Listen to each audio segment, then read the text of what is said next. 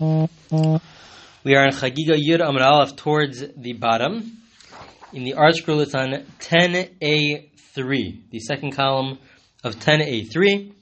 The Gemara is now is going through the list in the Mishnah of the different categories of halacha, which is either not found explicitly in the Torah, in the written Torah. Some of them have a hint to it in the Torah, and some of them are completely found entirely in the written Torah. So we are going category category by category. So today's recording is going to discuss the laws of Shabbos. And in the Mishnah it said that with regards to the laws of Shabbos for Hilchot Shabbos, they are kahararim hatluim b'sa'ara. It's like mountains, a chain of mountains that are that are being held, that are hanging from a hair. Meaning that hair is, is the written Torah, that there's some sort of source, there's a remez, a hint found in the Torah for some of the laws of Shabbos. And that that hint is holding mountains, many laws. Many laws come stem from that hint. So the Gemara asks, Michtov Ksivan, the laws of Shabbos, the fact that there's a prohibition to do work on Shabbos, that is found in the Torah many times. So how could you tell me that it's just uh, very few times? There's just a hint to it. If it's found many times, the Torah says, do not do work on Shabbos. Just parenthetically, we're also going to get to this a little bit later.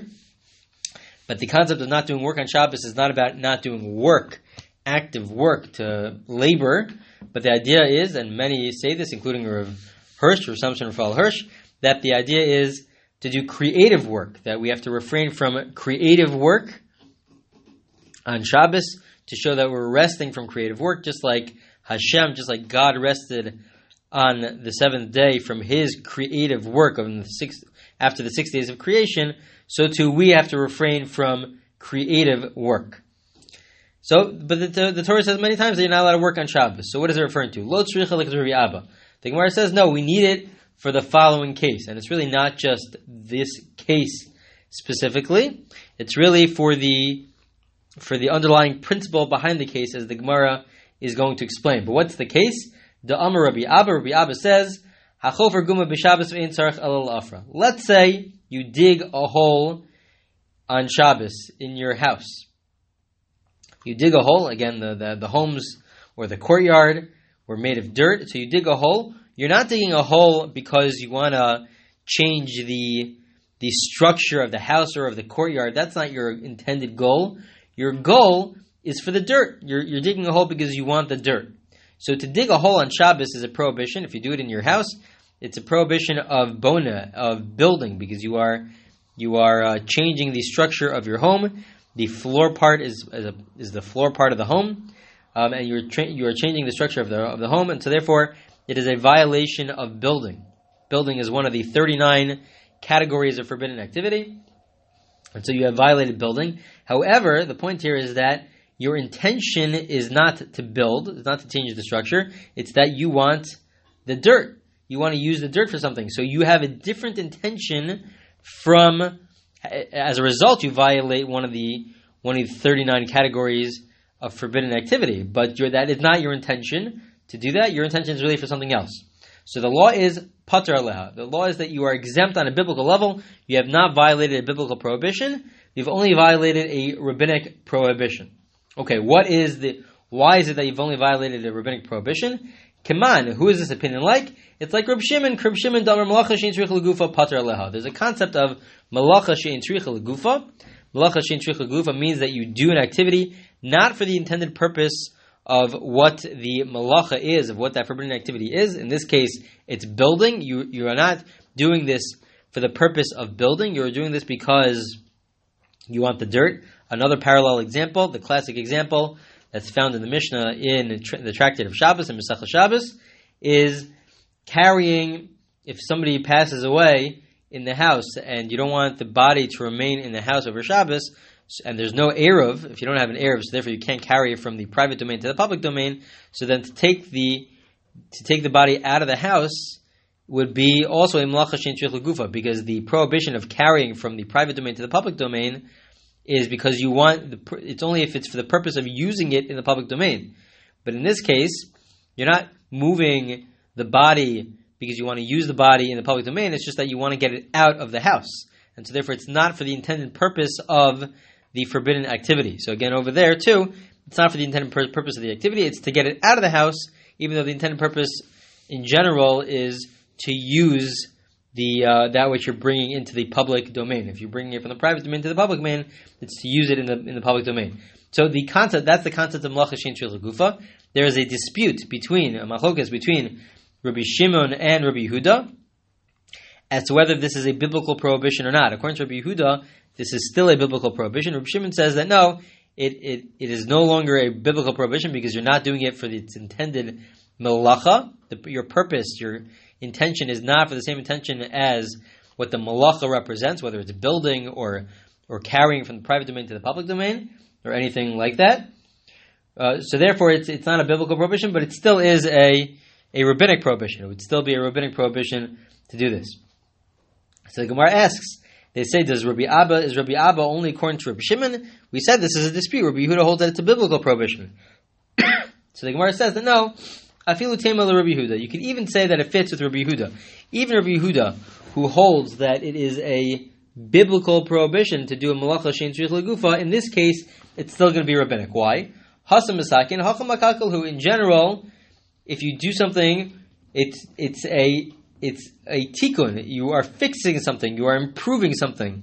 And that's when there's a biblical prohibition. But if you're not improving something, if it's destroying, like making a hole in the ground, even though it's changing the structure of the house, so therefore it is building, but it is destructive. Anything which is destructive, even Rabbi Yehuda would agree that that is a rabbinic, that's no longer a biblical prohibition, it's just a rabbinic prohibition. And so therefore, being mekalkel, destroying in your act of one of the 39 malachos, anytime you're, it's, it's not fixing something, but it's destroying, so then it, it becomes a rabbinic prohibition instead of a biblical prohibition.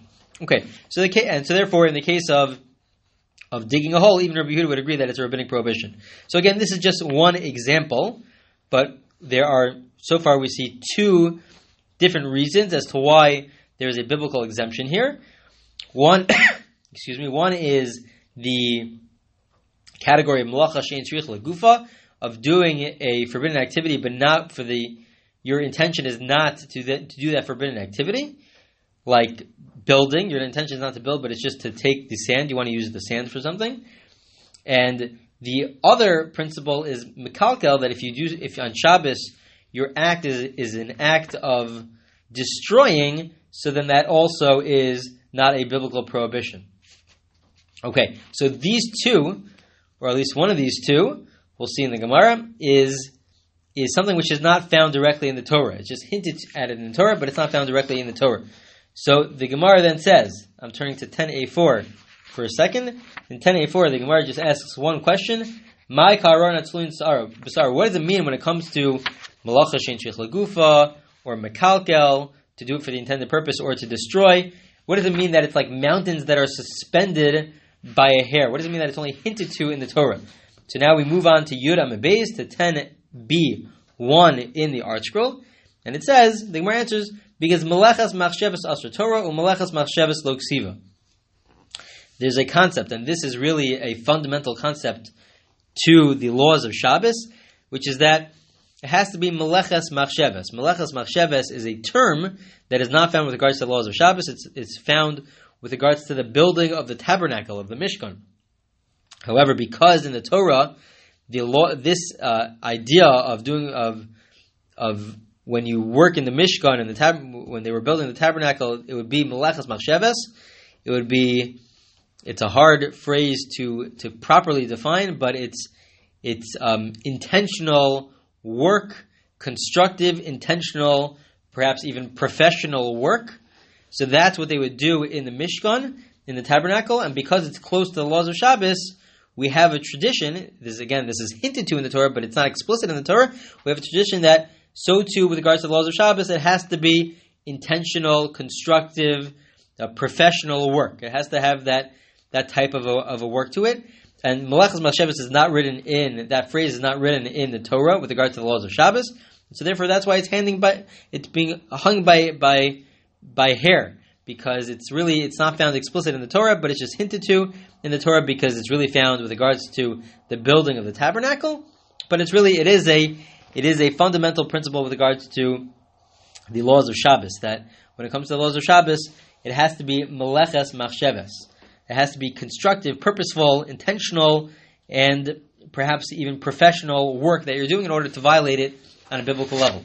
And it is for that reason that if you do it in a way that it's destructive, mekalkel, then it's no longer a biblical prohibition. It's still a rabbinic, but it is still a, a rabbinic prohibition. And so too when it comes to malacha shein tzrich lagufa, if you are of the opinion Reb Shimon, who holds that to do something for you, you end up with the act of the of the forbidden activity, you end up building because you make a hole in the ground, but uh, since your intention was just to take the sand, so therefore it is not intentional. That act of the, probi- the, the prohibited act was not intended, and so therefore it's not a biblical prohibition. It is just a rabbinic prohibition. So this idea of Malachas Machsheves is really vital and key, fundamental to the to the uh, to the with regards to the laws of Shabbos. And I just want to go through a list. There's a list of different other examples where Malachas Machshavas is is also used uh, with regards to the laws of Shabbos outside of just destruction, destroying something, and if you do something for its for a different purpose, you you you violate one of the actions of the forbidden activities, but it's not that wasn't your intention. So there are other examples as well, and again these uh, these examples are at least some opinions say that it, it stems from Lechas That For a lot of these examples, it's, it's a dispute as to what the source is to say that it's not a biblical prohibition. Uh, but some want to say that, let's say I do an act and it's it's it's not guaranteed, or let's say it's not significantly guaranteed that that act will will will create a will violate a biblical prohibition. It's not clear. I'm doing something. It might lead to a biblical prohibition. It might not lead to a biblical, biblical prohibition. The classic example that's found in the Gemara and the Talmud is if I carry a bench on on on the grass. So if I make a ditch in the in the ground, that is a biblical prohibition. But if I drag the bench, it's not clear whether or not it's actually going to uh, create a ditch or not create a ditch. It's unclear. I don't know if it will. It might. It might not. So if I'm doing an act where I don't know, so since it's not uh, some want to say that that this would fall under melechas machshavas. This is not so simple, but some want to say that this will fall under melechas machshavas. That since it's not a purposeful, intentional act, so therefore it's not a biblical prohibition. Another example is what's called misasik, that if I do something where I do it in, um, I, I I do something where I don't even realize that I'm doing a forbidden act. So let's say I, I happen to lean against the wall and I accidentally, without realizing, it leads to me turning on the light switch. I, I move the light switch. I just I happen to be leaning against the wall, and even the act itself of turning on the light switch was not intended. I didn't intend to do that. That wasn't what I, I wanted to do. I was just leaning against the wall, which is different than malacha shein trich legufa. Malacha shein trich legufa. I intend to do the entire act. I just my reasons for it are different than the reasons for why for the act that's forbidden in on Shabbos. Right? My intention is to dig the dirt. I always have that intention of doing that act. It's just that I want it for the dirt and not to create a hole. But misasek is a next level, which is that I don't even intend to do the act itself. So that also might stem from lechas machshevas. Another example is you're not allowed to you're not, a, not allowed to remove a flower from the ground from its source of nourishment. So if I pick up a flower thinking that it was already detached, but it really wasn't detached, and I break it off, so I didn't have that intended. I, I didn't intend to do that act of removing the flower from its source of nourishment from the ground. So that would be another case of misase. Another example potentially that comes from Melechas Machshevas is that if I do something in a different, in an abnormal way, if I do the act in an abnormal way, such that it even uh, I don't I don't end up doing it in the in the best in, in the in the normal way. The outcome is different. So let's say, for example, writing is prohibited on Shabbos. So if I'm a righty and I use my left hand to write, so that's called the shinoi. I'm doing it in an abnormal way. And not only am I doing it in an abnormal way, the act is abnormal, but also the result. If I'm if I'm right-handed, so then if I were to write with my left hand, so then the outcome, my writing would be would be messy. It wouldn't be the regular way in which I write. The outcome would also be different. That also might stem from Malachas Machshavas. As we mentioned, destruct, if it's destructive, comes from Malachas Machshavas. Uh, some want to say also that let's say if it's not going to last, if it's not going to be permanent, There's a question: What does permanent mean? Does it mean last throughout Shabbos, a week, longer than that, uh, a day? Uh, there's different explanations as to whether it means permanent, but if it's not going to be permanent, so then it's also not a biblical prohibition. It's just a rabbinic prohibition. So let's say if you write on something where it's gonna it's gonna become invisible, you're not gonna be able to see it, uh, and it's gonna become invisible in five minutes. So then, is that a biblical prohibition? That's a rabbinic prohibition. It's not a biblical, biblical prohibition, and that could also stem from this concept of melachas machsheves.